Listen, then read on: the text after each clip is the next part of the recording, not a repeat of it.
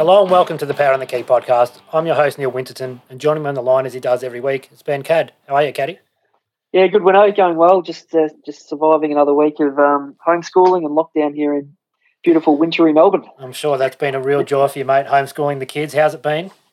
Uh, not too bad this time around. I think the more times we do it, the less uh, we actually give a shit about it. And um, they kind of punch out a few worksheets in the morning and then spend the rest of the afternoon on their iPads. So watching uh, watching whatever they ha- whatever the hell they want, so we can get some um, try and get some bit of work in in the limited amount of work we can do. Work work slash watching the NBA. I'm sure Caddy is. Uh... well, it's been the one bonus for sure. Has been able to yeah catch up on uh, quite a few of the playoff games. So um, that's been the one benefit of everything uh, the past fortnight. It certainly is, and yeah, it's obviously heating up in the moment. We've got all the series have progressed into into the second round, apart from one. So we'll touch. We'll just initially touch on how the uh, the series closed out for these round one matchups. So we'll start in the West, where the first seeded Utah against the eighth seeded Memphis Grizzlies. Last time we spoke, it was Utah up two one. So in game four, it was Utah one twenty to one thirteen. Donovan Mitchell. Uh, had 30 points and eight rebounds, and Jordan Clarkson come off the bench and hit 24 points. Uh, for the Memphis Grizzlies, it was Ja Morant continuing his excellent form with 23.6 rebounds and 12 assists. Jaren Jackson Jr. finally had his, uh, well, not finally, yeah, well, he had his best game of the series with 21 points, attempted 10 three pointers, so he wasn't shy in that game. And it was a little bit close. Memphis, uh, Utah, sorry, actually missed their first nine shots in the last quarter as Memphis started to make a bit of a late run, but they were able to close it out. It was actually uh, Melton who had a big last quarter for Memphis. He had 15 points in that last quarter to to sort of close that gap. But Utah were a little bit more ex- uh, too experienced than the Memphis Grizzlies and were able to close that game out. And then heading into game five, everyone was expecting Utah to close it out, and that's the way it was. And they came out absolutely scorching in the first quarter. They scored 47 points on 9 for 15 from 3, and they were up 47 27 at the quarter time break. And that was pretty much the end of the game and ended up winning that game 126 to 110. Uh, Donovan Mitchell again, 30 points, 6 rebounds, and 10 assists. Jordan Clarkson with another 24 points off the bench. Rudy Gobert was fantastic with 23 points, 15 rebounds, and three blocks. And Ja Morant finished off the series with 27.7 rebounds and 11 assists.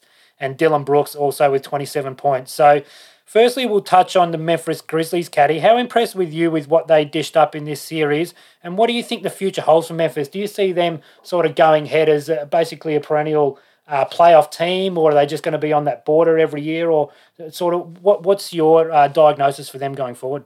Yeah, look, I think um, when they look back, they'll be you know reasonably happy with their performance. Obviously, a to get through the play-in tournament, which was a really good effort, and it was good to see them back up. You know that effort they had towards the back end of last season in the bubble as well. So for them to get in through that play-in, beat the Golden State Warriors in a big game, and then you know, then take game one off uh, Utah here, you know, it was a was a pretty good first up effort for their you know for these young players in this Memphis team. I think in the end, um, the depth and the quality of the Utah team was was just too much for them uh, to you know to, to really compete night in night out with. But I think they, they'd be really happy with the way that they performed on the big stage. We certainly have no doubts now around you know Ja Morant and his ability to play on the big stage in the playoffs. He he stepped up, averaging the 30 points a game through the five games in 40 minutes, which is outstanding. He got really good support from Dillon Brooks, as you um you know preempted prior to the playoffs as well. So that was a real positive.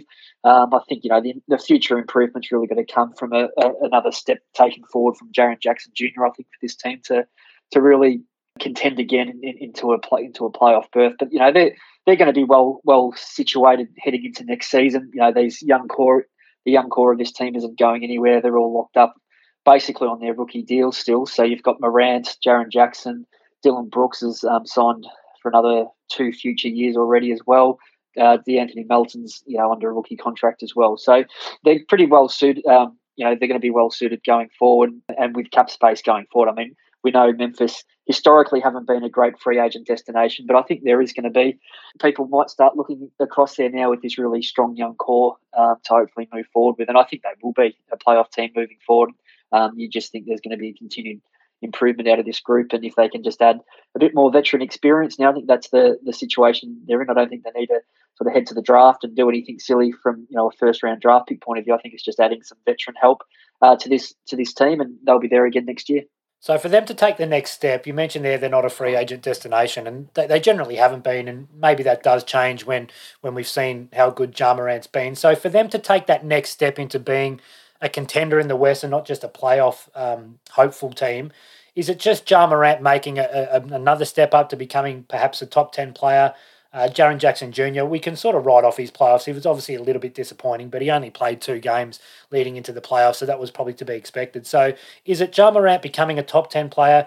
Jaren Jackson fulfilling his potential that we all see and turning himself into, let's say, a top 40 player in the NBA, and then sort of adding around the perimeters? Is that what you see for them to make that big big step? And for you, what what sort of player would you be looking at to add around the perimeters? Would it be, you know, a, a good maybe defensive type wing who can also add a little bit on the offensive? Do you think that's the ingredient that they need to take that next step? Yeah, possibly. Also, look at just the you know you look at Dillon Brooks. If he's their second best offensive play playmaking shooter, then you know there could be a potential to look to upgrade in that position potentially to give more uh, consistent support around Ja. So look, they're going to have an avenue around you know, as we talked about, free agency is going to be tough. So they might need to sort of work around some of these good young players that they do have. Look to potentially package some of these guys up, whether it's a De'Anthony Melton, whether it's a Brandon Clarke or a, a Desmond Baines. You know, you can put a few of those guys together. Uh, to try and you know upgrade in, into one of those positions because look, I, I, probably still have my doubts whether Dillon Brooks is probably you know the, a good second banana in terms of offensively. I think if they can try and upgrade in that position and, and give more support around Morant, um, I think in the big man stocks, you know, Valanciunas, you know, he does a, a fair job. I don't think you're going to get much better value at that position at that price. He's under contract for 14 million uh, for next season, which I think is a, a, really fair number. And then obviously Jaren Jackson Jr., the other big guy on this roster. So I think yeah, if they can kind of upgrade another scorer to, to assist Ja Morant going forward, I think that might be their best avenue forward. Yeah, there's no doubt they need to get a, a better second scorer than Dillon Brooks. He's if, you, if you're going to be a championship contender, and that's obviously what every every team's striving to be, uh, it can't be Dillon Brooks as your as your second best scorer. So it'll be interesting to see what they do in the off season. Or do they push all their chips in? Do they do they throw a contract at someone like a DeMar DeRozan, or they'd probably want someone who, who shoots a three ball a little bit better than DeMar does? But you know he, he could be someone that could certainly add some offensive uh, firepower to their team. J- just shifting our focus now over to Utah how did you, how did you see them in this series? Was it just them sort of ticking this box and, and getting through to the second round? Probably the, the biggest thing we wanted to see out of them was how healthy uh, Donovan Mitchell looked. He averaged uh, 28 and a half points in, in, in, just under 30 minutes. So you could say he, he, certainly ticked that box. He, he looked healthy enough. Jordan Clarkson came alive in those last couple of games, and Rudy's Gobert, Rudy Gobert's defense was what you'd expect to be. I guess the one question mark is the fact that Mike Conley did injure his hamstring late in the series, and how serious that is going forward, we don't know. So for them to fulfil their potential, they'll certainly need a healthy uh, Mike Conley, who because he was excellent in this series and throughout most of this season. So for you, Caddy, what did you see out of Utah? Is there still has it has the picture become any clearer for them? The fact that the Lakers have been knocked out, do they sort of jump up a little bit? Where do you sit with them at the moment?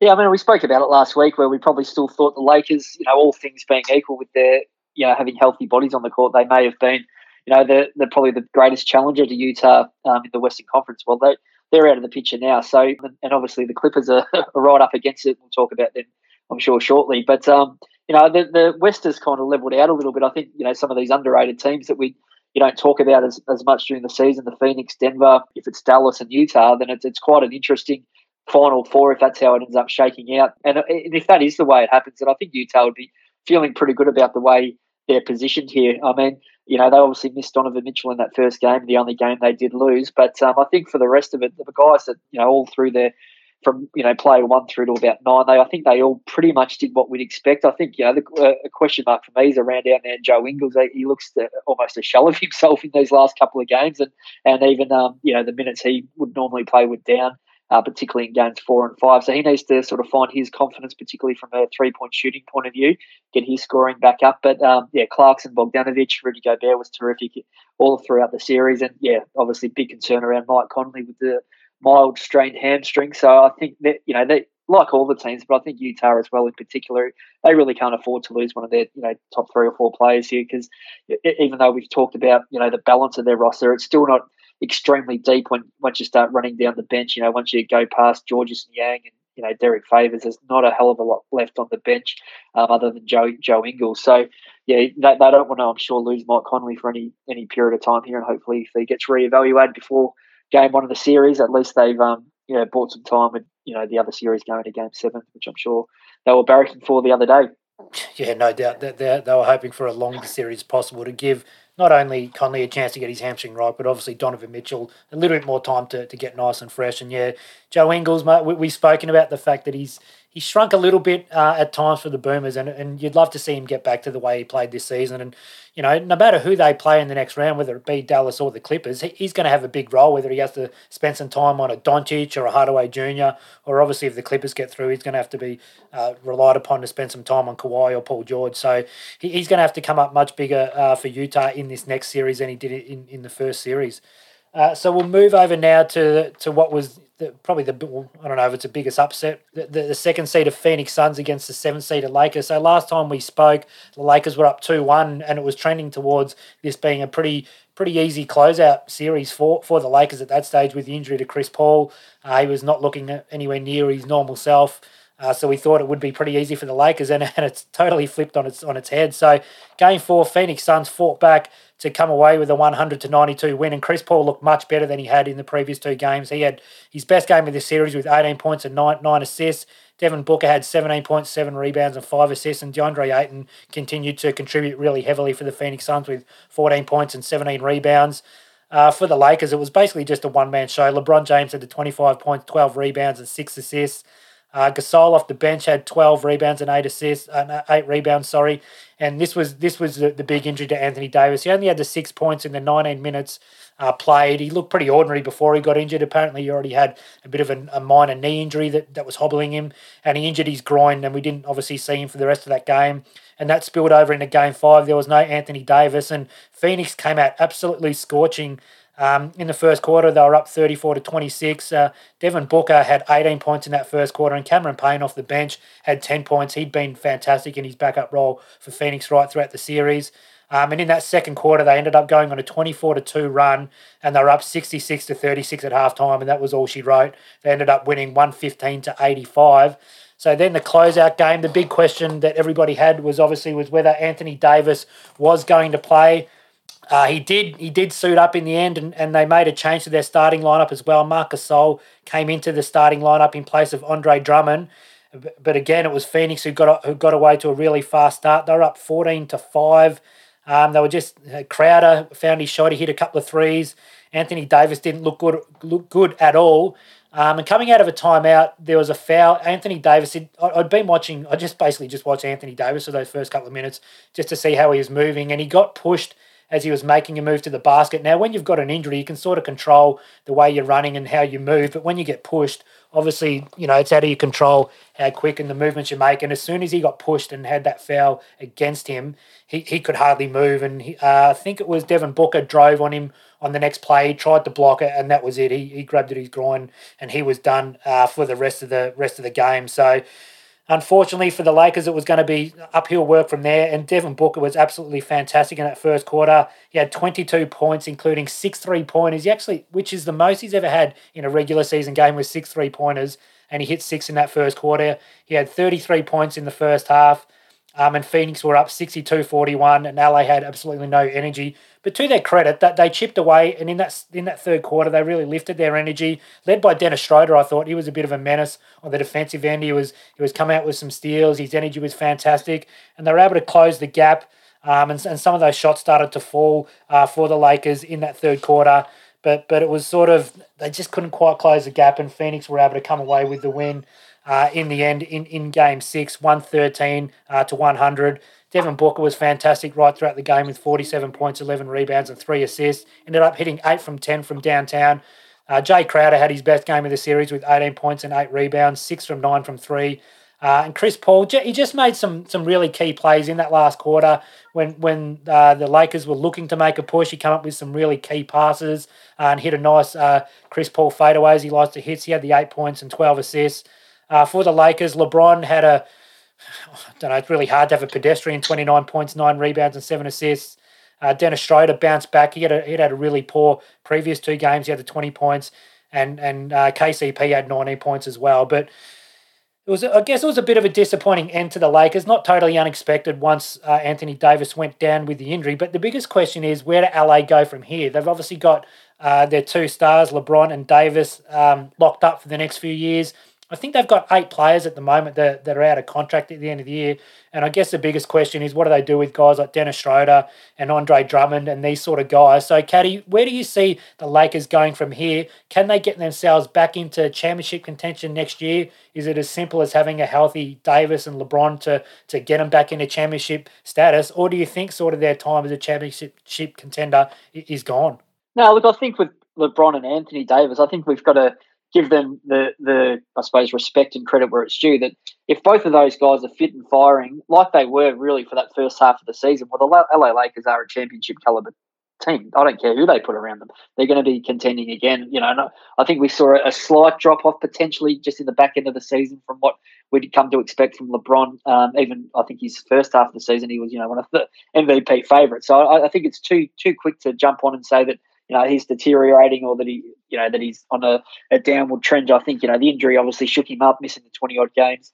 Uh, wasn't ideal for him, but um, I think yeah, if these two guys are, fit and healthy, they they'll get a prolonged uh, break now. I you know LeBron's already declared he won't be part of the Olympic team. Look, who knows what Anthony Davis's intentions are there, but you know, you'd be, I'd, I'd be surprised if he went to the Olympics.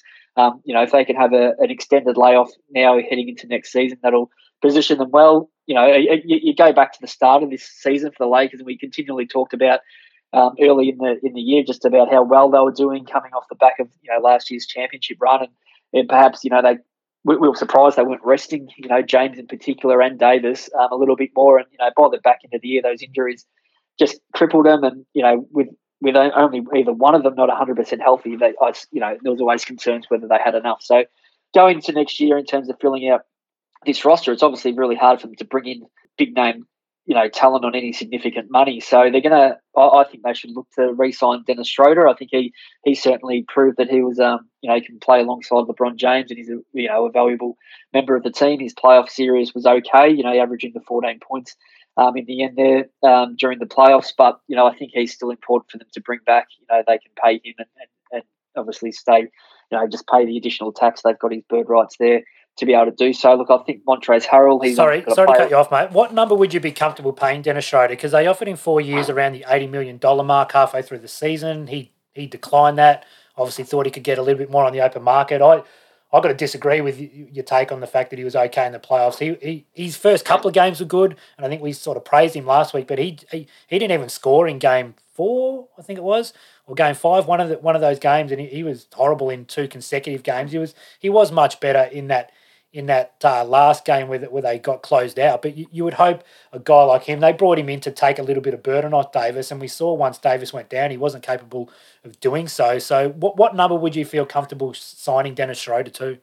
Well, it certainly wouldn't be more than the, the number he's, he's knocked back. Um, like, obviously, he was playing on a 15.5 million contract this year. I mean, if he could, if he was able to get 20, 20 million a year over four years, I'm, I'm really surprised he, he didn't snap that up. I, I don't know that there'd be even a team out there you know, that's almost starter level money, you know, at, at that number. So I'd be surprised even if the Lakers at this point were committed, uh, were looking to commit, you know, long term money to him. I think he might be in this situation coming into the off season where he may have to look at a, you know, a, a, a sizable one year contract or even a two year contract just to just to get through, and then, um, you know, hopefully with the Lakers they can they can pay him that, and then, you know, post that year or two playing with next to LeBron, then he can open himself up to a further contract down the track. But yeah, I, I wouldn't be really comfortable paying him, you know, above above what he was really getting paid this year. To be honest.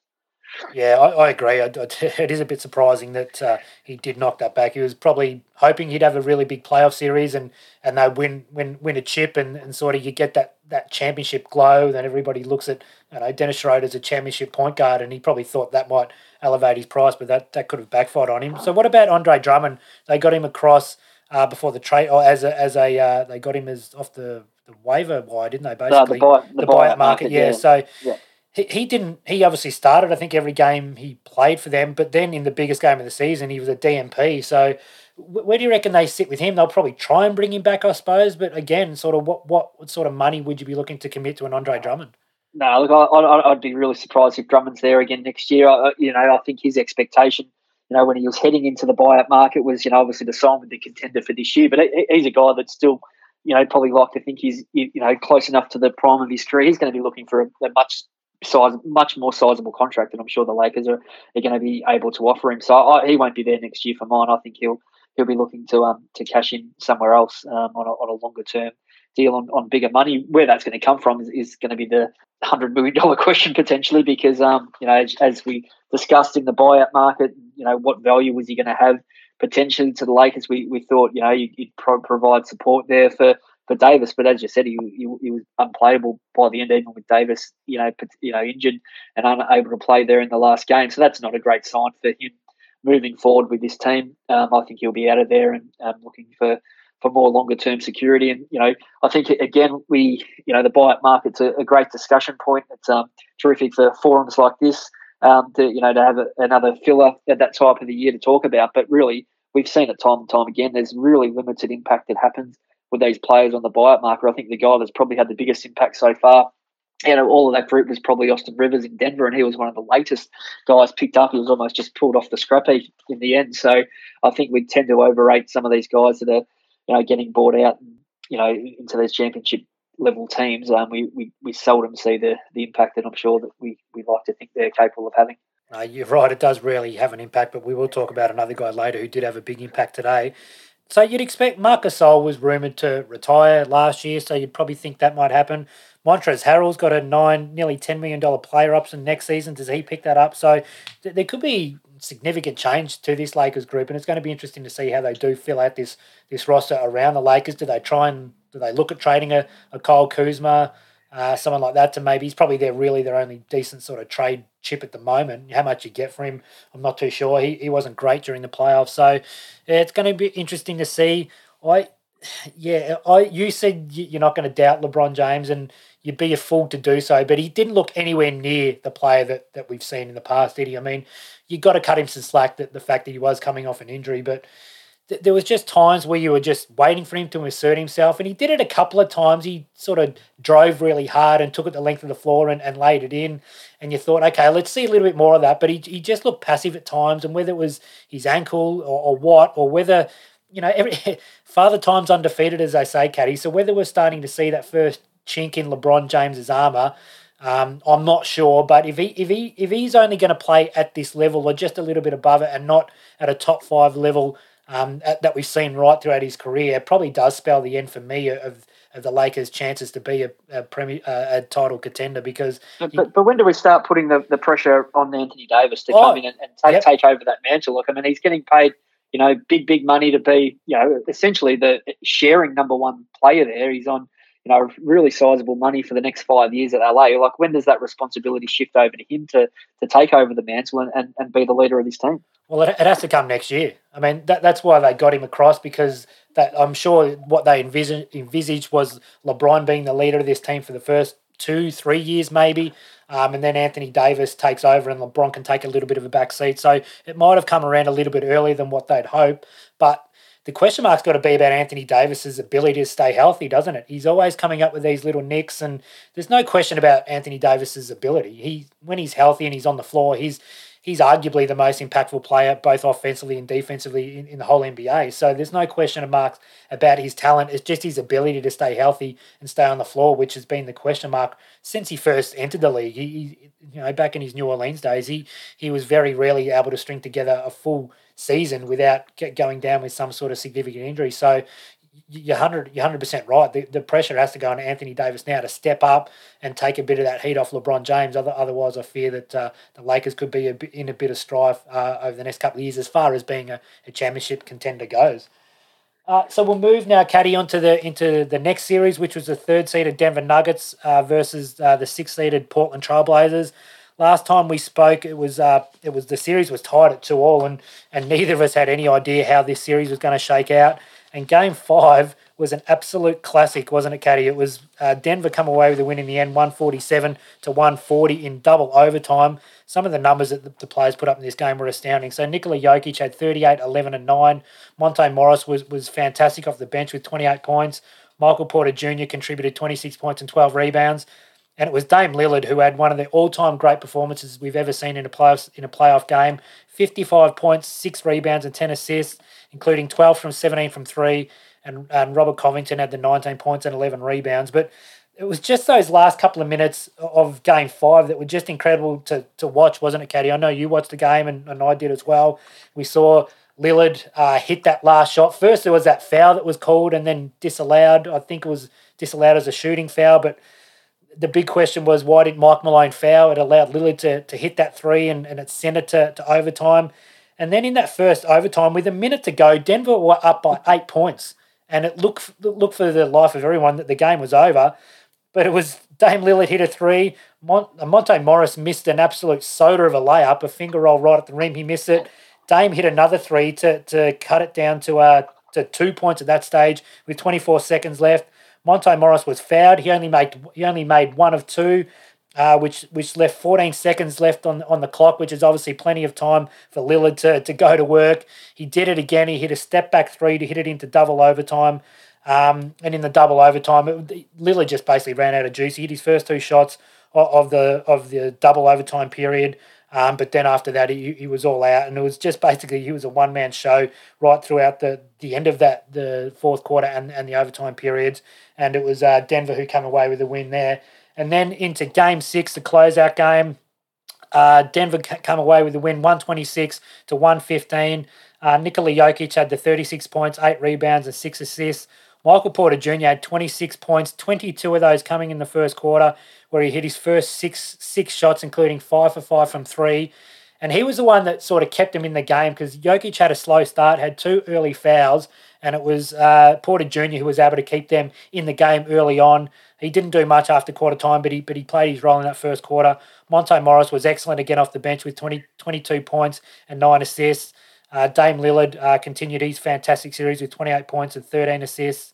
Uh, and CJ had the, had the 21 points. So it was Denver, as I said, who come away with the series win uh, four to two.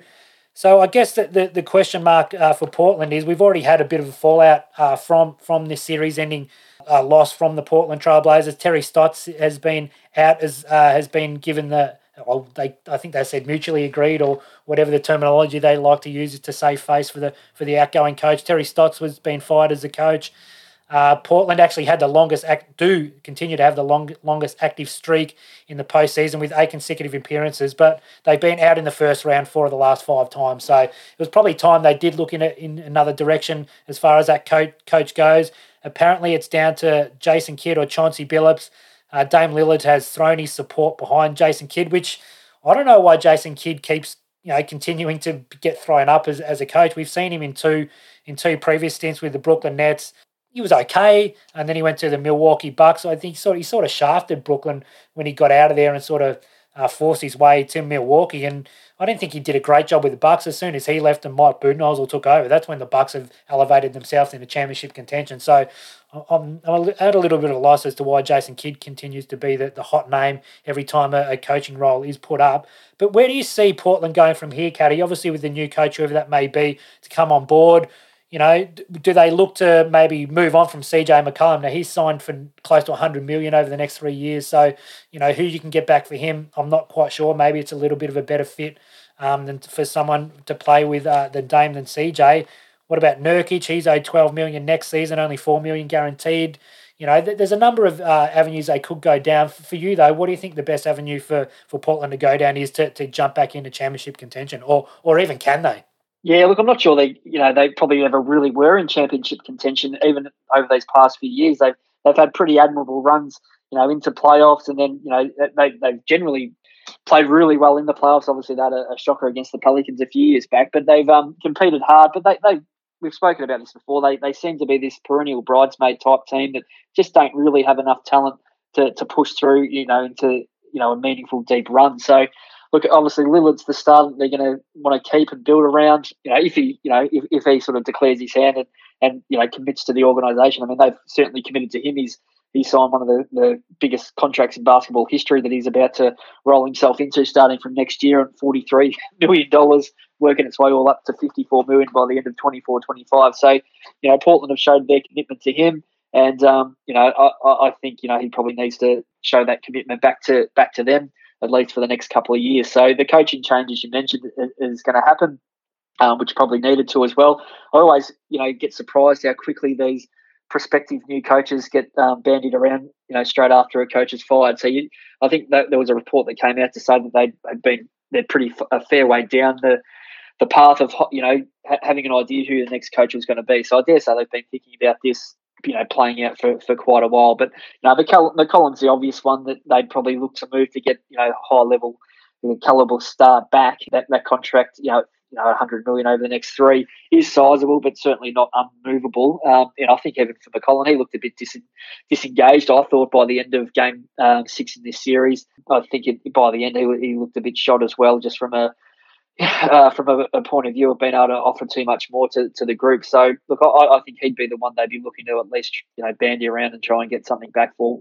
What that is, you know, who knows? Look, they the guy that they missed this year that didn't play at all was Zach Collins, and they've always had high hopes for him you know, Norm Powell's going to be, as, as, we talked about when he got there, he's got a player option. I think he'll be looking for longer term uh, money as well. So, you know, I'd be surprised if it's at Portland.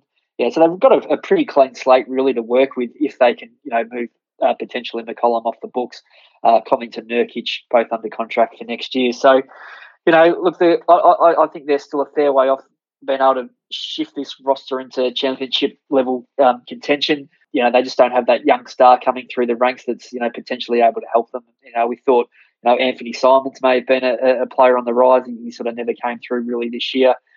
Nassir Little is on the roster on a rookie contract. He hasn't shown uh, much from a starting caliber player either. So, look, I think they're going to be a fair way back now, looking to how they rebuild this roster into even playoff contention for next year. I've got some serious doubts about uh, about where they're potentially at.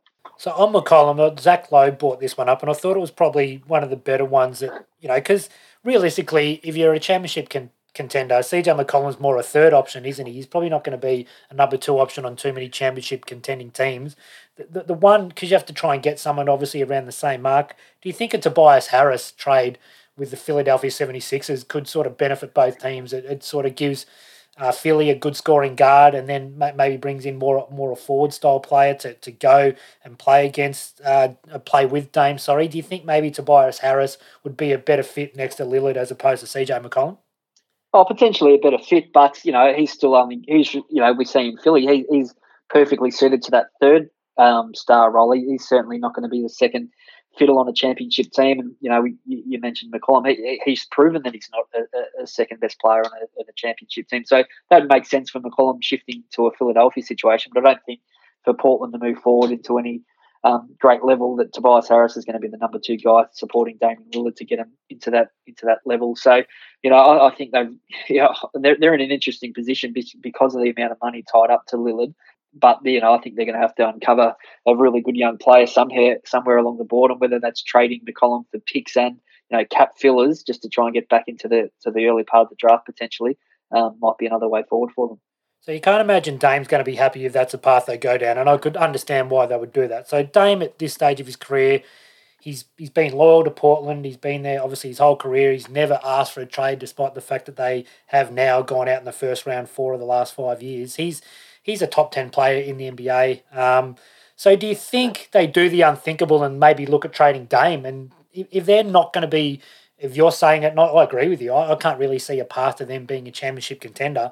Do they look at trading Dame and, and getting as many sort of draft, draft capital as possible, similar to what Houston's done and you know New Orleans did with with Davis first and then Jrue Holiday secondly? So do they try and get as many draft picks as possible and rebuild from there, or do they just keep riding the the uh, Damian Lillard gravy train and know that he's probably going to, if they're not going to make the playoffs, they're at least going to be right there. He's obviously a very exciting player to watch. I'm sure that, you know, he draws a lot of people to, to the home games at Portland. So do you think that they just continue to go down this path path and, and sort of wait for Dame to demand a trade?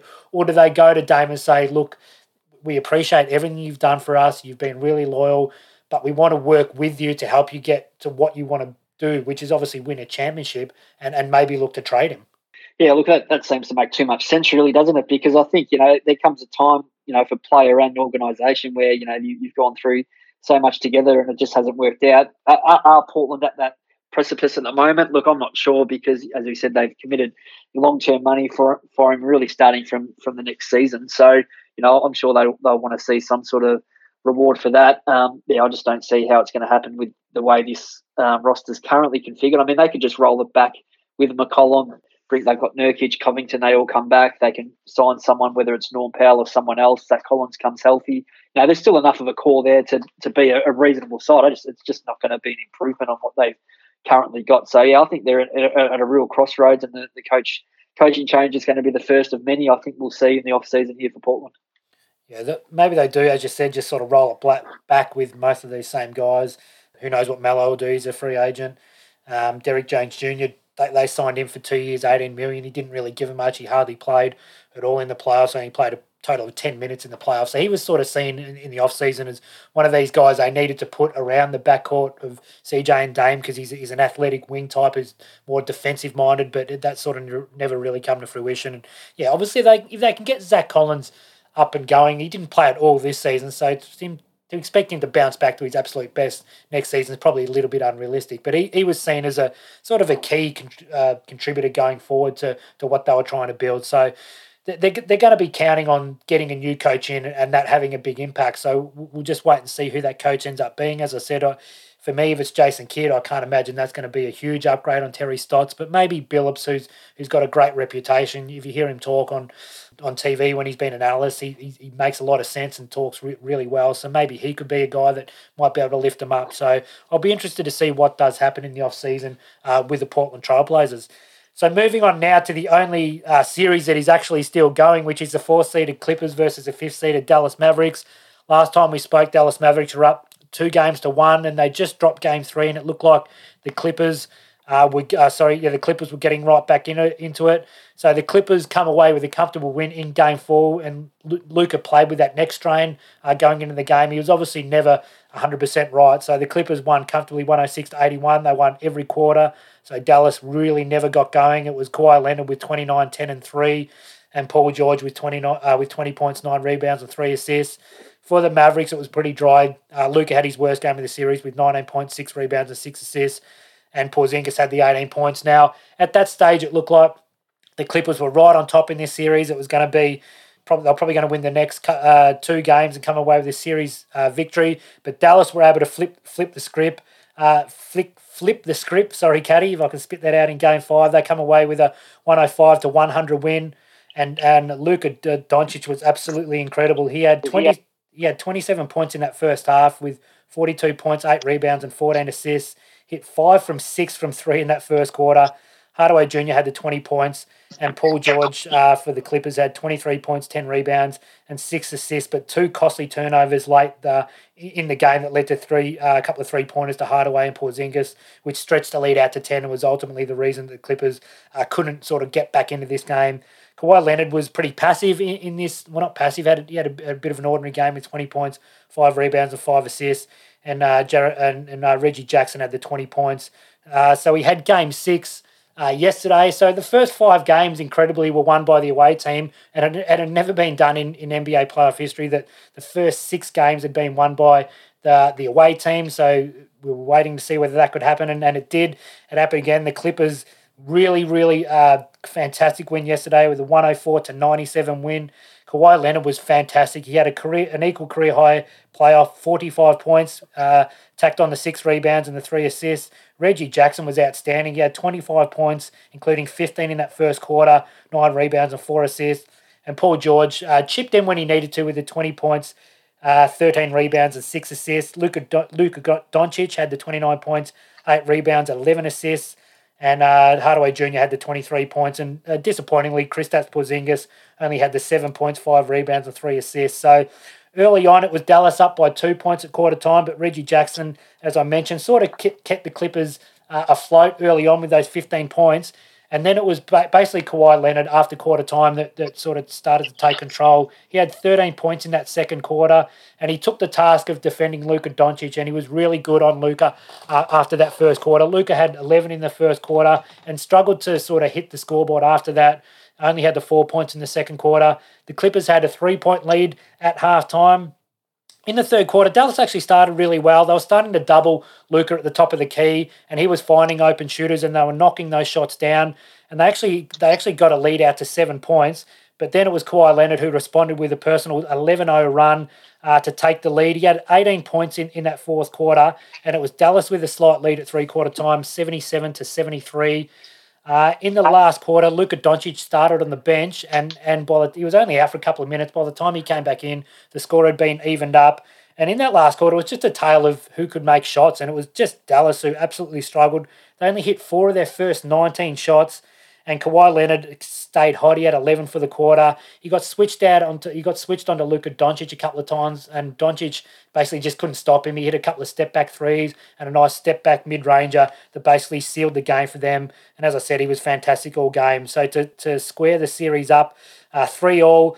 And as I said, the first time in, in NBA history, that NBA playoff history, that the first six games have gone to the away team. So, what did you see from that game yesterday, Caddy? Have you now sort of have you settled on maybe the Clippers winning? Uh, sorry, the Clippers winning the, the, the first home game of the series, or do you think this this last game can go either way? Yeah, it's been. I mean, you summed, summed it up there in, in great detail, but it's been a incredible series. Really, it's just so unpredictable. Um, you think you know I mean, when we spoke last week, I thought the Clippers, you know, just by taking that, a, a, you know, winning that away game in Dallas took the momentum away from them at that time, and you know, you'd expect I was expecting, you know, they'd be able to run through and win that next home game in LA, which wasn't to be. So, yeah, look, really disappointing on Dallas's part. They couldn't, they couldn't close the, the series out yesterday. They, I think, at the end, it's, it's the issue that we've been talking about, just that inability to find another you know, really um, reliable scorer behind Doncic. I mean, Hardaway Jr. had a, had a reasonable game, but you know they they made the adjustment putting Boban Marjanovic into the starting lineup the, uh, for games four and five, and that that seemed to do its job.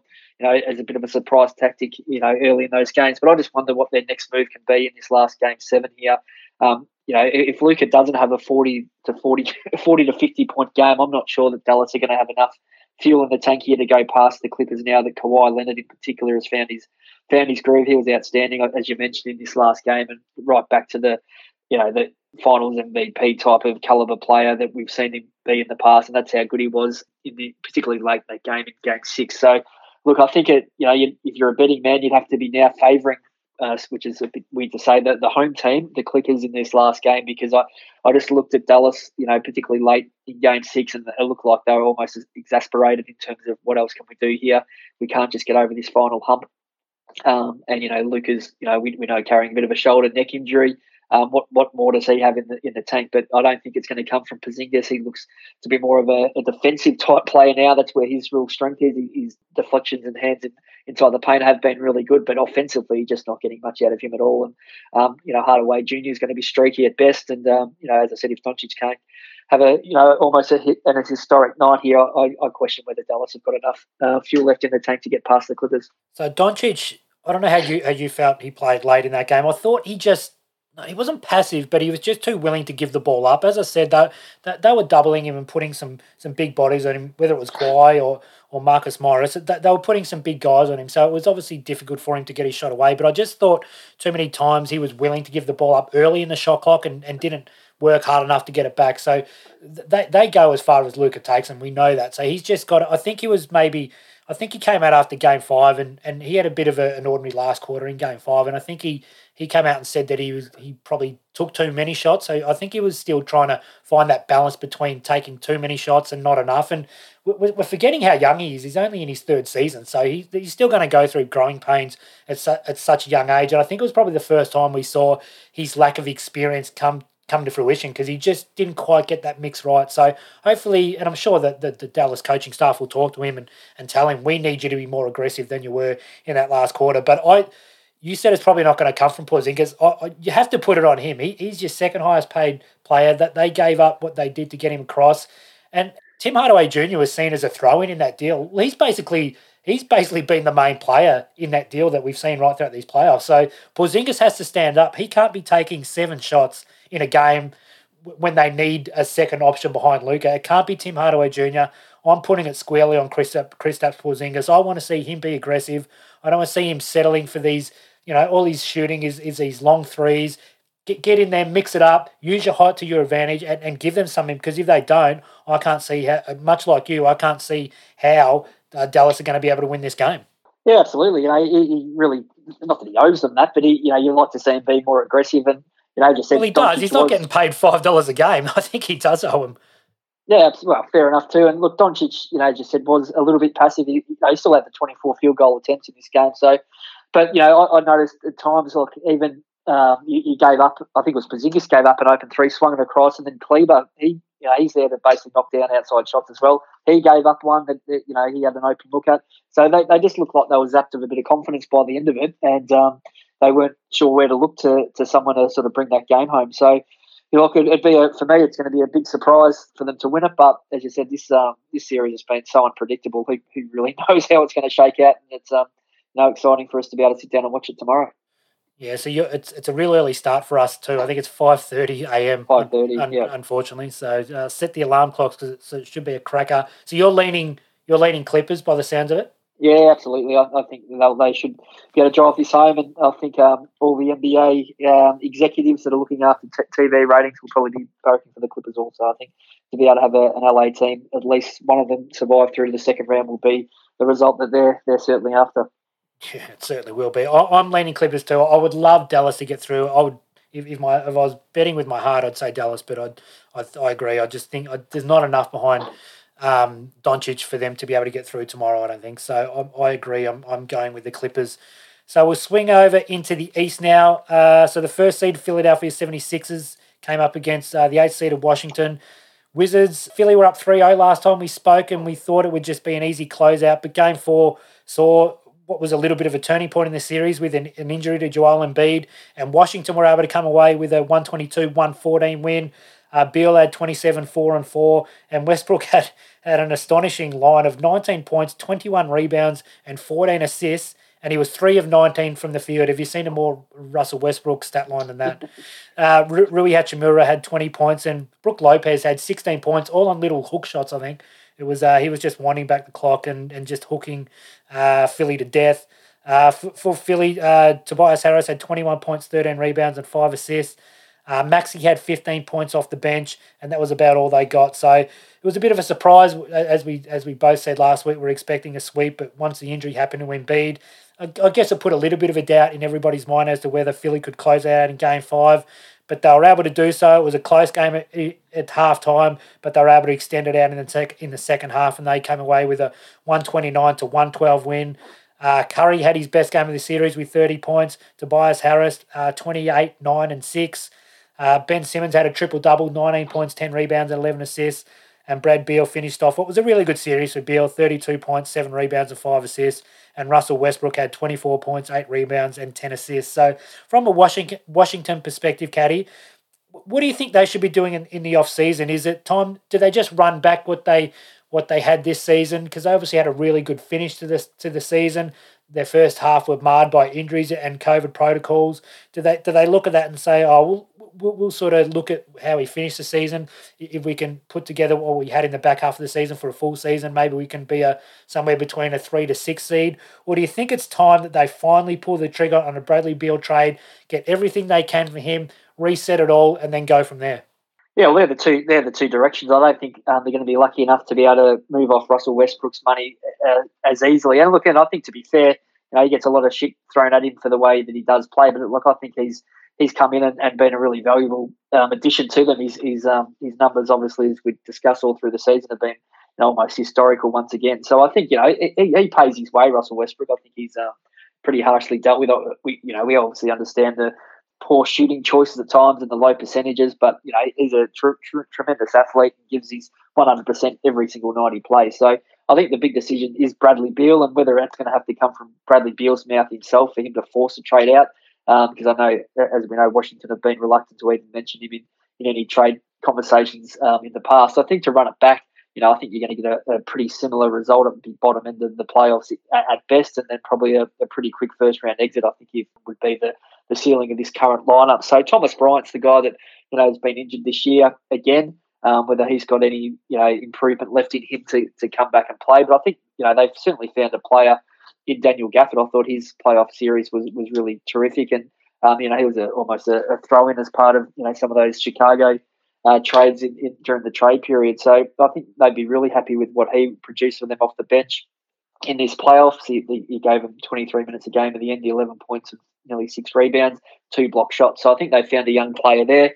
Rui Hachimura, you know, has, has improved again this season, so they'd like to see um, greater improvement from them. I don't think they'd be happy with what they got out of Dave, Davis Bertans probably overall on the season. He'd need to give um, greater value than what he's given this year. But uh, I think, yeah, the big decisions, you know, and the biggest talking point all through the off season will be once again sur- surrounded surrounding Bradley Beal and whether he or the team decide it's uh, time to part ways. Yeah, so you ran through some of their young players there. So it's really only the, the really only improvement you'll see is coming out of Rui Hachimura.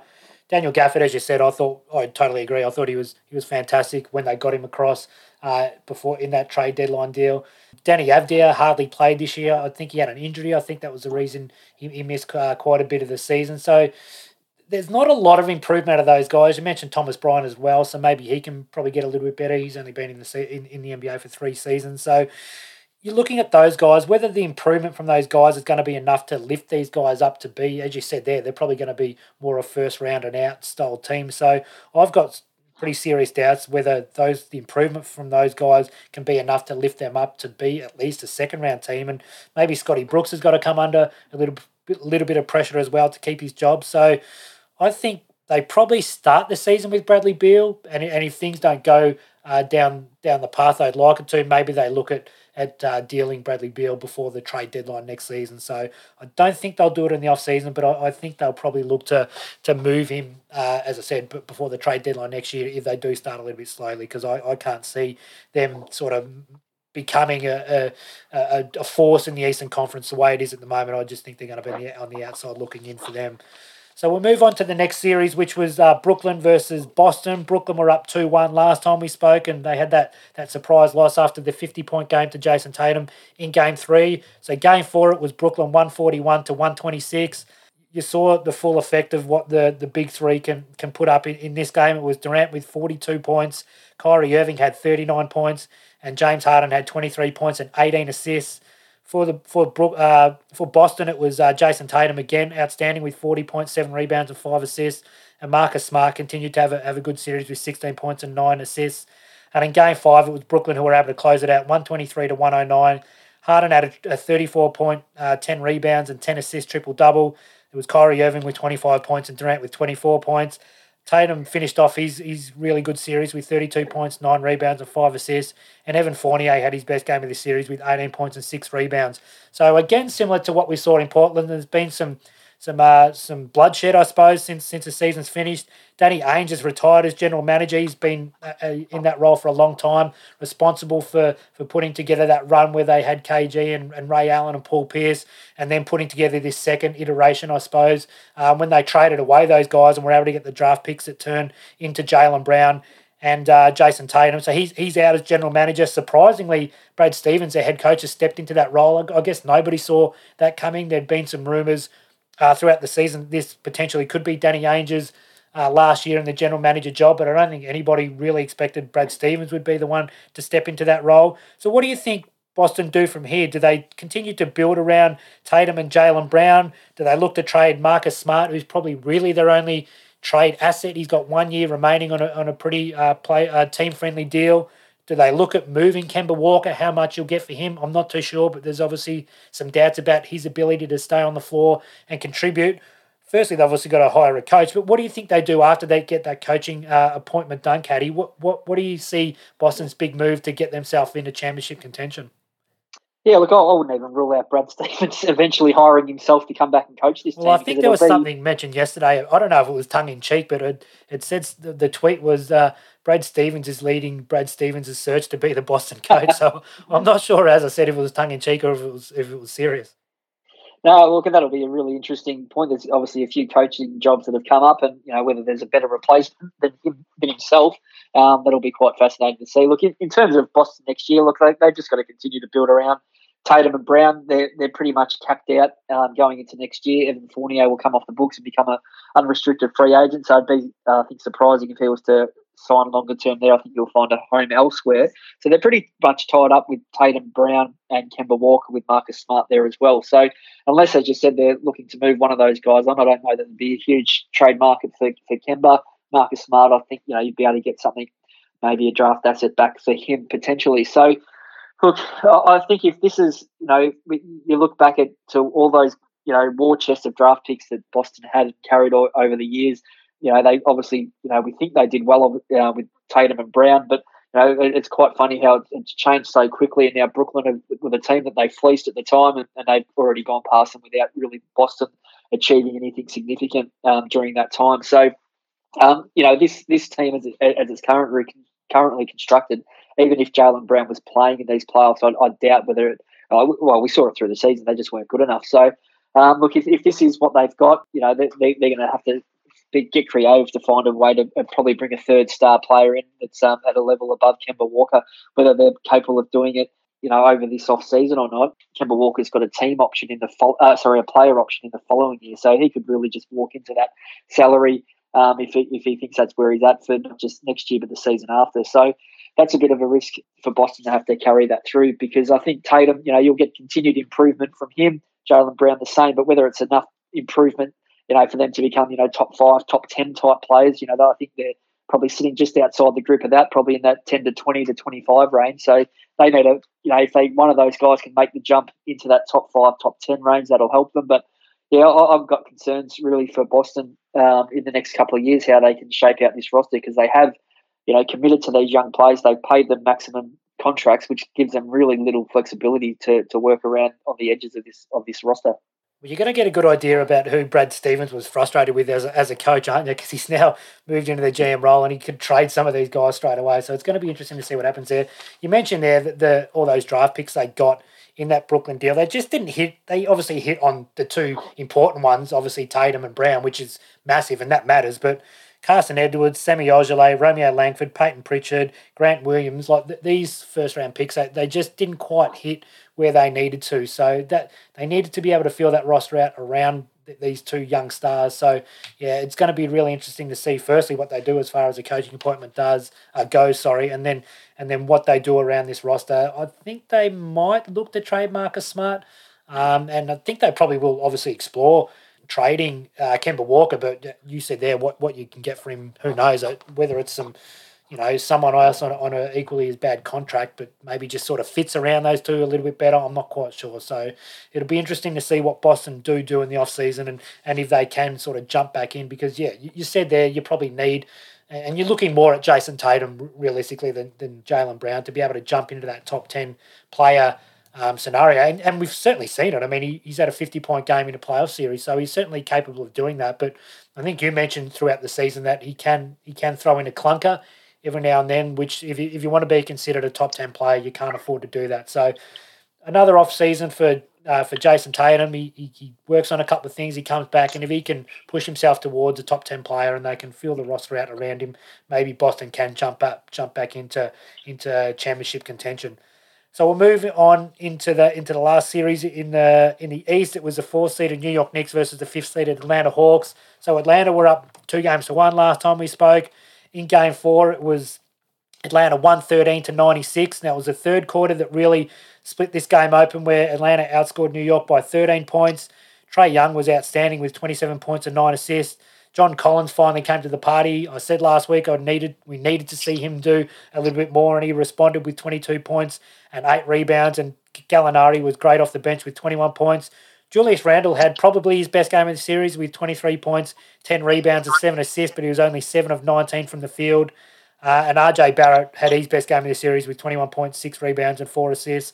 So, game five, a closeout game in the Garden. It was always going to be uh, difficult for Atlanta to do that. The Garden was jumping as it had been in the first two games, but they came away with the win again. And again, it was that third quarter where they were able to put a little bit of space on the Knicks. They outscored New York by seven points in that third quarter and come away come away with a 103 to 89 victory.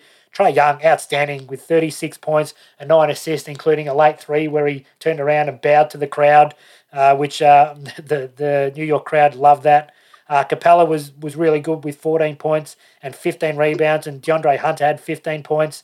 And Randle closed out his disappointing uh, series with 23 points, 13 rebounds, and three assists. And RJ Barrett had 17 points, seven rebounds, and five assists. So, Caddy, we'll, we'll focus on New York. So, what, what what do you make of New York? How do you see them going next season? If, if I'm looking at it, I, could I could see them missing the playoffs next year. If you look at the teams that finished beneath them in the, in the standings, Atlanta, Miami, Boston, Washington, Indiana, Charlotte, Chicago, and Toronto, you can mount an argument that those teams there could all jump above New York and you wouldn't bat an eyelid for me, what we saw from New York in the playoffs, it was that classic team that don't have an extra gear. Now, the, the NBA season is obviously a very long season, and you see teams taking games off, players resting here, they take quarters off, they try for a quarter, they get blown out a quarter here. But it was just New York, and full credit to them. Thibodeau instilled this, which he does in pretty much every team he goes to, that you play hard for 48 minutes every game. And that was what they did, and that was the reason they were able to get to the fourth seed. And we we scratched our heads a number of times on, on this podcast and said, how are New York so you know, how are New York able to get themselves to a fourth seed based around Julius Randle, one All Star, and then some sort of you know filling players basically. And then when it came to the playoffs, where everybody goes up a gear and they're locked in, they they just they just weren't able to raise to the occasion. And obviously Julius Randle being super disappointing.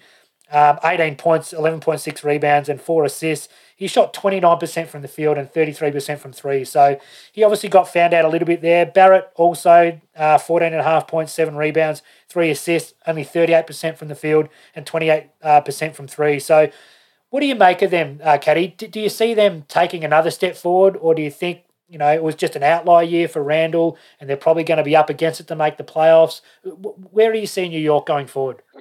I think, well, firstly, you've got to congratulate them on, on, on a terrific, you know, regular season. I think they obviously flamed out a little bit here in the playoffs and went and then weren't quite up to it. But you know, the regular season they were absolutely fantastic and and you know gave renewed hope to all those long suffering New York Knicks supporters. So so credit credit to them uh, first and foremost. Going into next year, that's where the you know obviously the significant questions are going to come from around this roster. I mean, they're in a position where they've got a, a you know bucket load of, of cap room. So it's just how they can how they can um, you know sell the dream to any prospective free agents um, you know to come to New York. Julius Randle, as we mentioned, has got a a partially guaranteed contract for next year. Look, I think they'd still you know see him as a as a really key part of their future. So I'd be surprised if they didn't a um, you know obviously guarantee that uh, nineteen point eight million dollar contract next year, but look to you know give him an extension on, on bigger money. They can certainly afford to do that. And then it's looking at the free agent market. You know what's going to be available in the off season. Now the big the big question I think um, up until about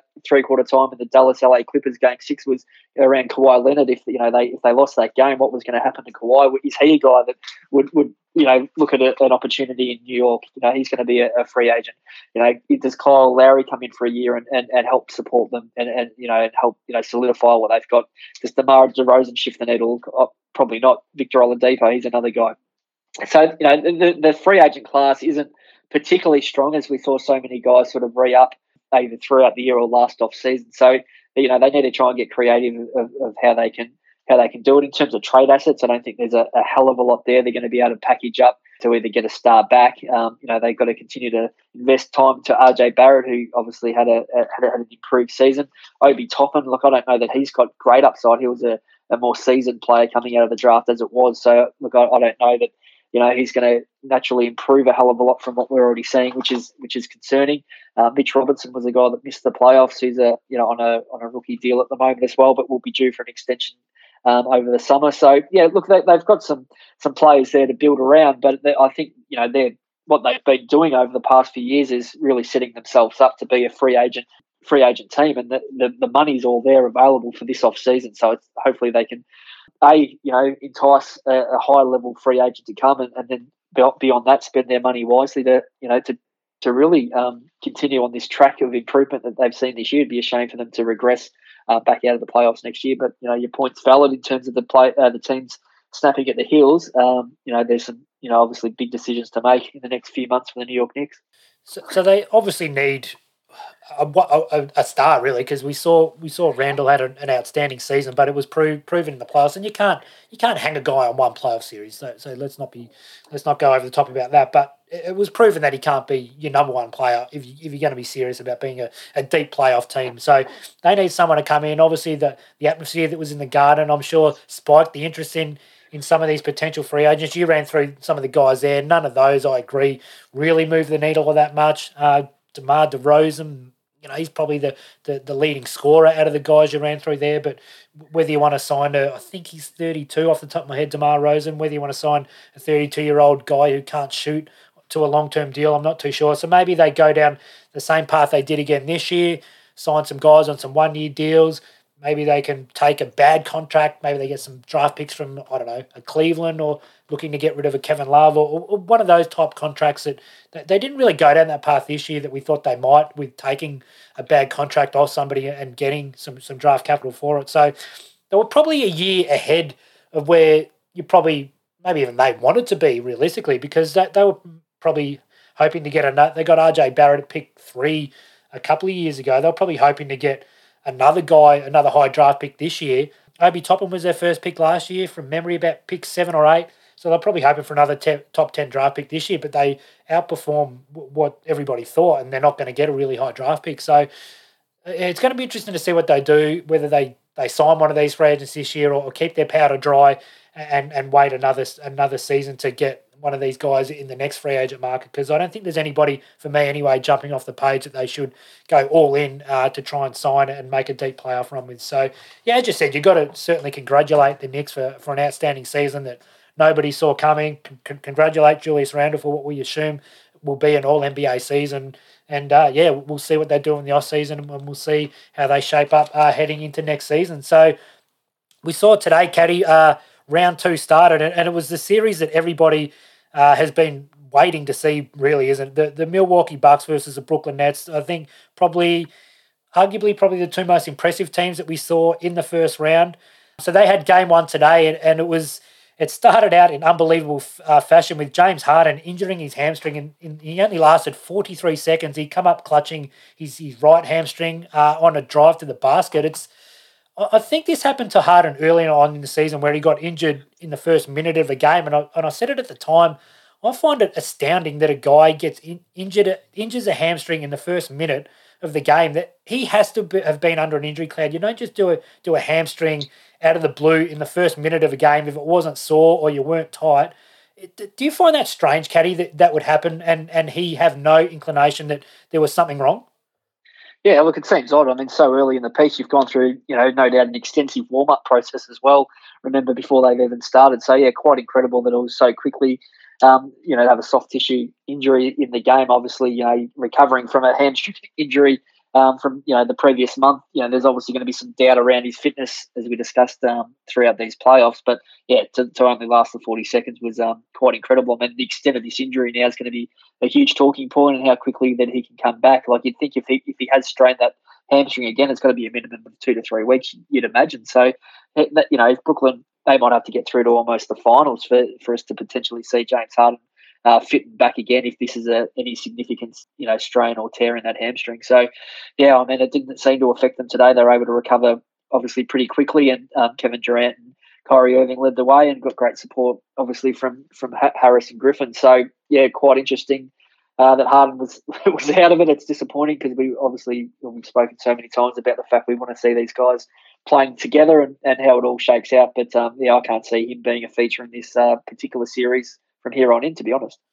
You wouldn't think so. And we said at the time when they got Harden that you'd get the three stars in case one of them gets injured. And and and Harden was seen seen as an Iron Man leading into this season. He'd hardly missed a game, and it was probably the, the doubts more so over Kevin Durant and Kyrie Irving's ability to stay on the court that you get that third star. And and we've seen now that uh, it, it's Harden that goes out with the injury, and the fact that he missed a, a large chunk of the the back half of the season as well. So yeah, I agree. I you can't imagine he's going to play any part at all in this series, and they're going to hope that they can get through. So we saw PJ Tucker was inserted into the lineup for, for Milwaukee, and he, he took the job on Kevin Durant, and I thought he did a pretty good job in that first half. KD only had the 12 first half points, but it was it was KD in that second half that, that really got him going. He ended up scoring the 29 points, and he was much more aggressive, I thought, in the second half.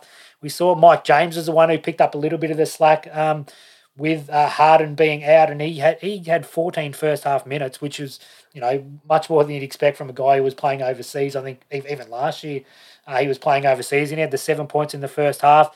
It was Kyrie Irving had an outstanding first half with 20 points, and and Blake Griffin, and, and you mentioned earlier the fact that guys in the buyout market generally don't have much of an impact, but he was outstanding today. They probably I'll go so far as to say they probably don't win the game without the contribution that Blake Griffin made. He had 18 points, 14 rebounds, and three assists. What did you see out of Griffin uh, going forward that you think is going to be really a real big factor for, for Brooklyn now that uh, Harden's out injured?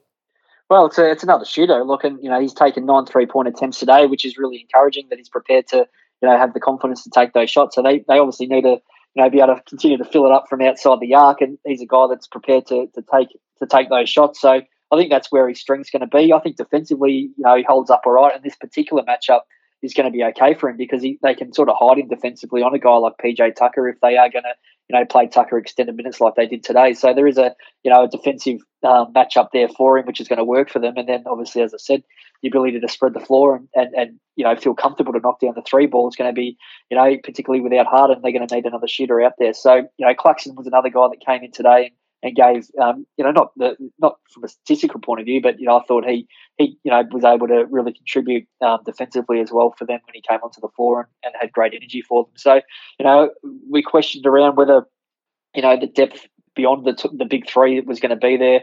Uh, for Brooklyn, for Brooklyn, well, we're going to find out pretty quickly um, whether these guys are going to be able to stand up. And you mentioned uh, Mike James was the guy that got some big minutes today. Um, you know, Blake Griffin was the other guy that probably upped his um, output that we'd seen recently. So, you know, I think they'll still feel pretty comfortable with where they're at, even sans James Harden. But, um, you know, we're going to, Milwaukee really need to get some improvement out of their second tier players, um, Khris Middleton and Jrue Holiday today combining.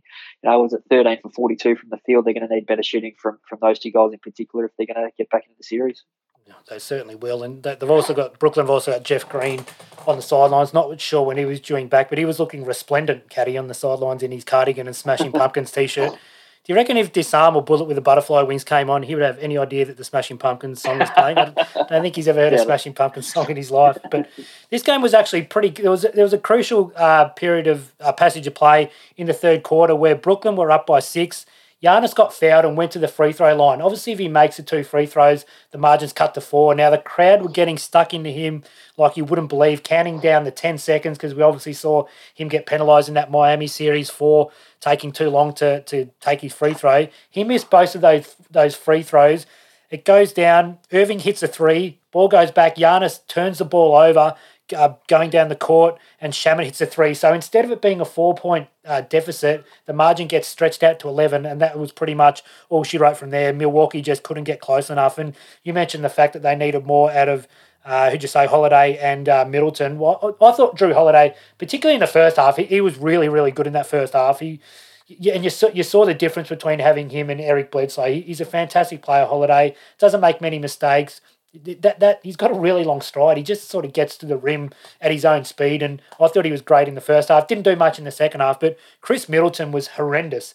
He had one of the worst games I've seen a, supposedly good player having a playoff game. He was he had 13 points, uh, 13 rebounds, and four assists, six of 23 from the floor, and zero from five from three. And he was just basically in that last quarter just trying to shoot himself out of a slump. It was just it was painful to watch, to be honest, because it was clear to see that Milwaukee had uh, had a huge huge advantage in the in the paint. Brook Lopez, I thought, was really good. He had 19 points on eight of 11 and five offensive rebounds in that first half. KD was was trying to guard Lopez at times in that first half. Now they didn't really get the ball to him, but Lopez was able to hit the offensive glass and, and get a couple of putbacks. But I think for me, Milwaukee should feel pretty good I know, obviously, you're not going to feel good about losing game one, but when you look at what happened in game one, they were six from 30 from downtown. That was their lowest amount of threes they'd hit all season. They're obviously a, an outstanding three three point shooting team. That they were on fire against Miami. The reason uh, they were able to uh, get through that series in a sweep. Their previous low for the season was only seven made three, so they had their season low uh, makes from downtown. As I said, Khris Middleton was horrendous. You can't expect that he's going to be that bad. And I think once they look at the tape and that and they saw that that uh, advantage they have in the paint, they they got to pound the ball in there to Lopez.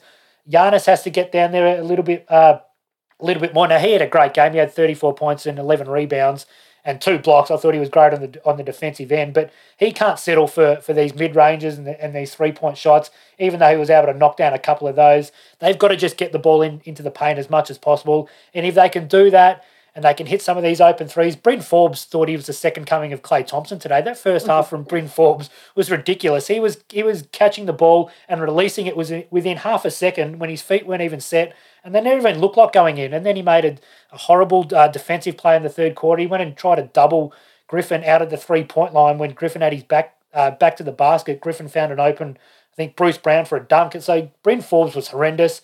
Uh, they, they, as I said, they got nothing out of Middleton and out of Bryn Forbes. So you'd expect they'd be able to regroup, Can Brooklyn get you know a game like this again out of Griffin? I've probably got some serious doubts about that. And you know, Mike James can he play at that level again? So I think, despite the fact that uh, Brooklyn, uh, sorry, Milwaukee lost game one, they should be feeling pretty good about themselves. And obviously, the fact that that Harden goes down with an injury obviously you know helps them uh, in a lot. What did what did you see from Milwaukee? Am I being a, bit, a little bit too optimistic uh, with my Milwaukee take there, or do you think that you know they're going to be up against it for the rest of the series? No, look, there's definitely a level of improvement. I mean, the three point shooting in, in particular is probably never going to be as bad as it is again. So, twenty percent from there, they've got to obviously double that at least. Um, but you know, the heart injury is the the big elephant in the room, and you know whether or not KD and Irving really can can from a from a physical point of view stand up because I think this series I'd expect to go six or seven games. And, you know, I, I think it was only an eight point margin. Yeah, probably. Yeah, probably wasn't the, the, correct margin. Brooklyn were probably a bit more dominant through the particularly the first three quarters. But you know, Brooklyn are, are going to still feel like they're right in the series, and they just got to make some adjustments. They obviously made the one with PJ Tucker coming into the lineup. I think they'll, they'll stick with that. Um, but yeah, I think they're just going to get better shooting performances out of, you know, as you said, Khris Middleton in particular has got to, you know, shoot better than he did, and and you know, as you mentioned, Bryn Forbes. So no, I think they'll still be feeling like they're right in the series, but you know, obviously, yeah, not great to lose the first game, but I think this this thing's still alive to go deep, you know, for a six or seven gamer. Yeah, obviously hard to beat Brooklyn four out of uh, the next six games. So, uh, your prediction from here, mine would, and I was, I think I said this last week, I was siding with with Brooklyn, so I'll still side with them in seven. What, what are you predicting from here? Um, I'll go Brooklyn. I think they can win this potentially in. Uh, I'll go six, and they'll get the win in Milwaukee. A shock victory in in Game Six. I, I think if they can hold hold serve here and get a two 0 lead, it's going to be a, a, mountain too big for Milwaukee to come back from there. Oh yeah, game two is a must win if, if Milwaukee going to be any chance of of winning this series. Uh, so we'll switch over to now the, the next series in the East, which will be the first seeded Philadelphia 76ers versus the fifth seeded Atlanta Hawks. Both teams progressed uh, in five games from their first round series. So for you, Caddy, what's the biggest key in this series? For me, it's clearly got to be the health of Joel Embiid. How, you know, does he play much, if at all, in this series? I think he's he's been diagnosed with a lateral meniscus tear. Um, I think he's had the, a similar injury to that in his rookie season, which they ended up putting him on the shelf. Now, obviously, there's a lot more on the line now um, for them to be potentially win a championship. So you wouldn't imagine they're going to put him on the shelf unless it's a it's a, a you know a career threatening injury. So for me, the, the key of the series is obviously how how healthy is Joel Embiid. If he's not healthy, can you see can you see Philly being able to win this series with Joel Embiid not playing at all? I think they can still potentially win the series. It's going to be a hell of a lot of harder task. Look, I think if all things were equal and Embiid was at his dominant best, then this this potentially again might have been a, a relatively short series for Philly to win in you know uh, five or you know maybe six games. But you know if Embiid's out for you know if you're talking potentially the series, then you know you, you've got to almost put it on even even keel. I think around the Atlanta Hawks um, feeling pretty good about themselves to, to take it right up to Philly here. So you know, a lot's going to be left on the shoulders of our man Ben Simmons. You know, I, I think he's he, he's going to almost relish that opportunity. I think he showed in in Game Five of the Boston series, uh, sorry, of their last series that you know he, he is capable of of taking that lead role, and you know they just got to get continued support out of their their bench. You know whether they're capable of doing it. You know for for a long uh, series, I think we Atlanta have showed that they're you know, best players are, going to be up for this. Um, they, they were terrific in the the series against New York, and they're not going to be shying away from any challenge.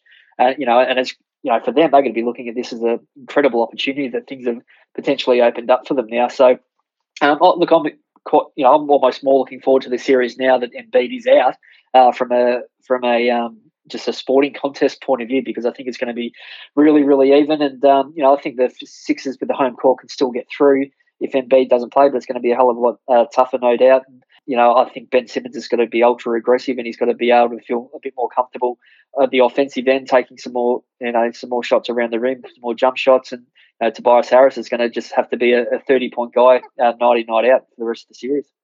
So Simmons started at the five, essentially went in that last game with Embiid out. You'd, you'd imagine they're probably going to continue to go down that path, and, and we saw Curry had, had his best game in Game Five. So we've always wanted to see Simmons almost in that Giannis role with with four shooters around him and him essentially playing that center. So we'll get to see that for however long it may be. With I, I, you'd imagine Embiid probably misses Game One. and they feel it out. Similar, I guess, to what Utah did with Donovan Mitchell in, in that in that round one series. And if if Philly lose game one, maybe they try and rush Embiid back a little bit. But yeah, I'm interested to see how it does go. And and, and uh, I totally agree. Simmons is going to have to step up. They're going to need obviously more out of Tobias Harris and Danny Green was on fire, hit 46% of his threes in the first series, and he's obviously been in in a number of uh, deep uh, playoff runs. I think if he wins a title with Philly this year, he's the first player to win a title with three, with four, sorry, different teams. Obviously, Toronto, uh, the Spurs, and, and the Lakers last year. If he wins it with with uh, Philly this year, I'm pretty sure he's the first player in history to win it with four different teams. So he's he's got that experience in playoffs, so we know what he's going to bring to the table. So the biggest question mark from Atlanta perspective is what's going to happen if if Philly are able to slow down Trae Young? Now Trae Young was outstanding in, in the first round series. He averaged 29 points a game and 9.8 assists. So they're going to throw Simmons and potentially Thybulle off the bench at him. So he's going to come up against two outstanding defenders. So they're going to try and stop that penetration that he was able to get really easily against New York.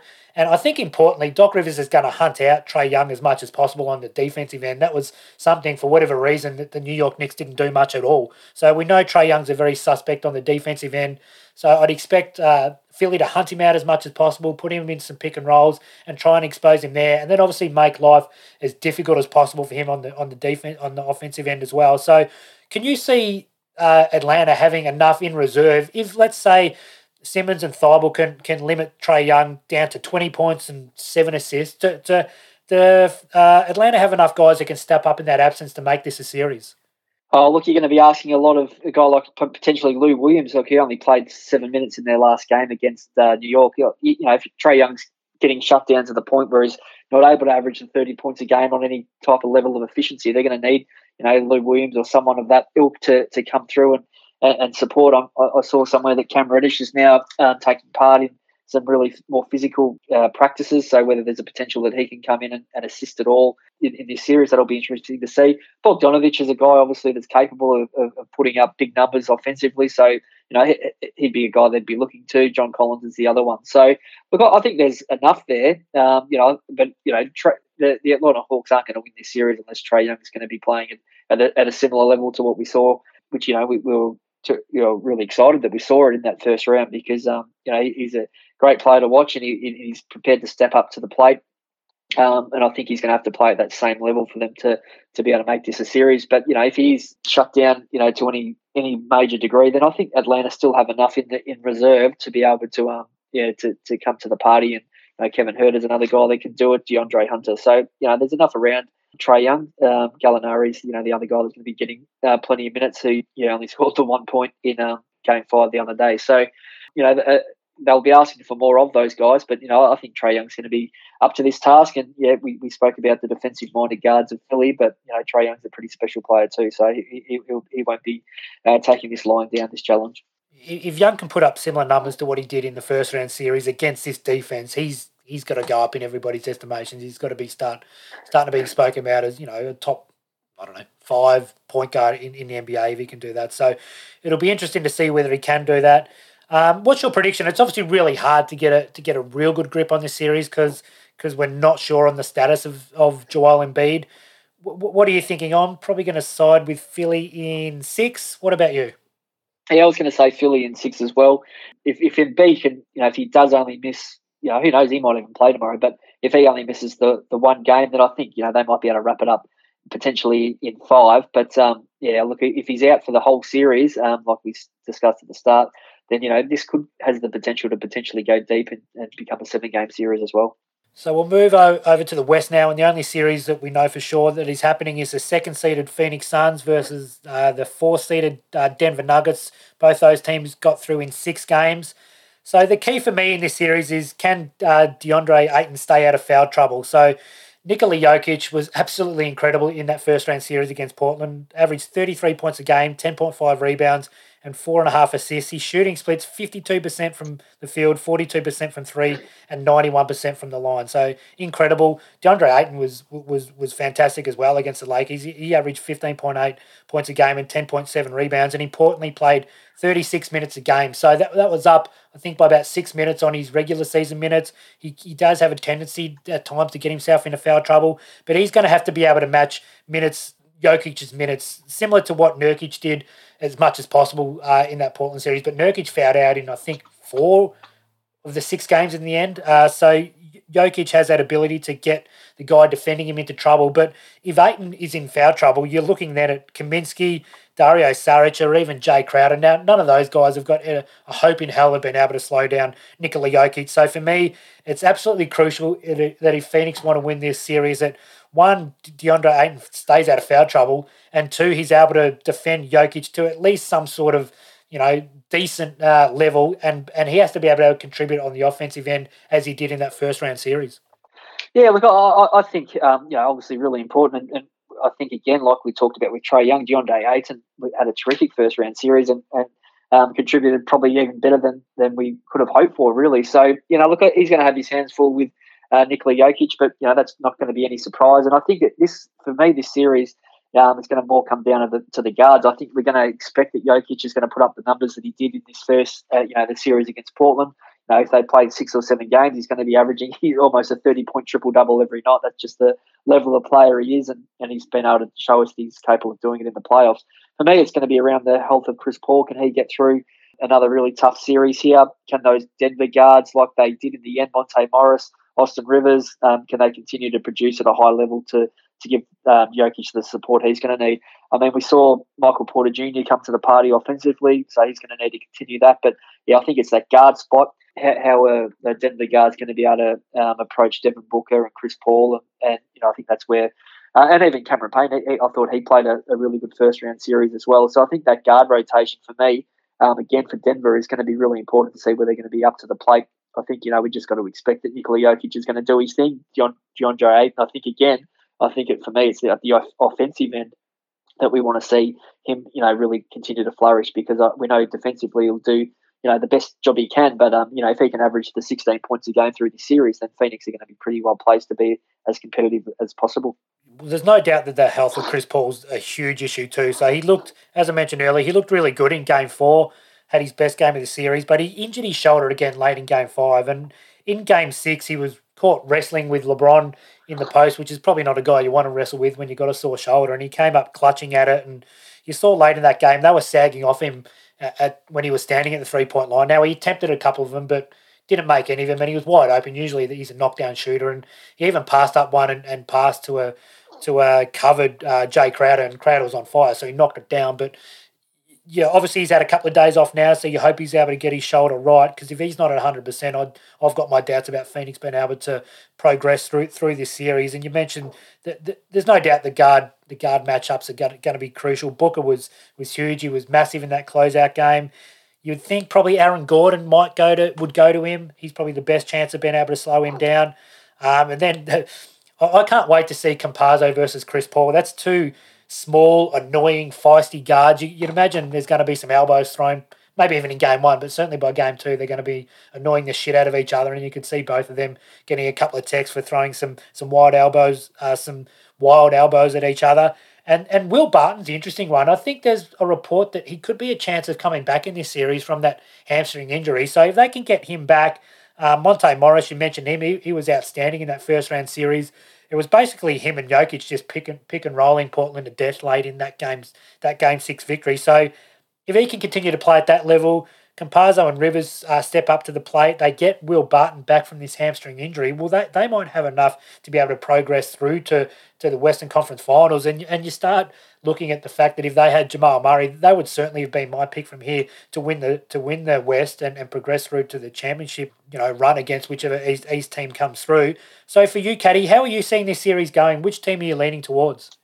I think I'm going to look. I was really impressed with the way Phoenix were able to hold their nerve um, in that series against LA, and obviously, you know, there were mitigating circumstances at the end with um, particularly Anthony Davis being injured. But look, I, thought they handled themselves really, really well. Devin Booker was was outstanding, and we you know we spoke about DeAndre Ayton. So look, I, I think they they can really challenge Denver here. Um, you know, as I said, I think we've got to just expect Jokic is going to be, you know, playing at a, at a really incre- incredibly high level. So, look, I think Phoenix, uh, you know, with the home court advantage again in this series, you know, might be able to win this. And I think it's going to be a, a long and, and, and, quite a tough, hard series. It could go seven games, but I'm going to lean towards Phoenix being good enough to um to get through and, and have a, just a, an incredibly surprise surprising run through to the Western Conference Finals.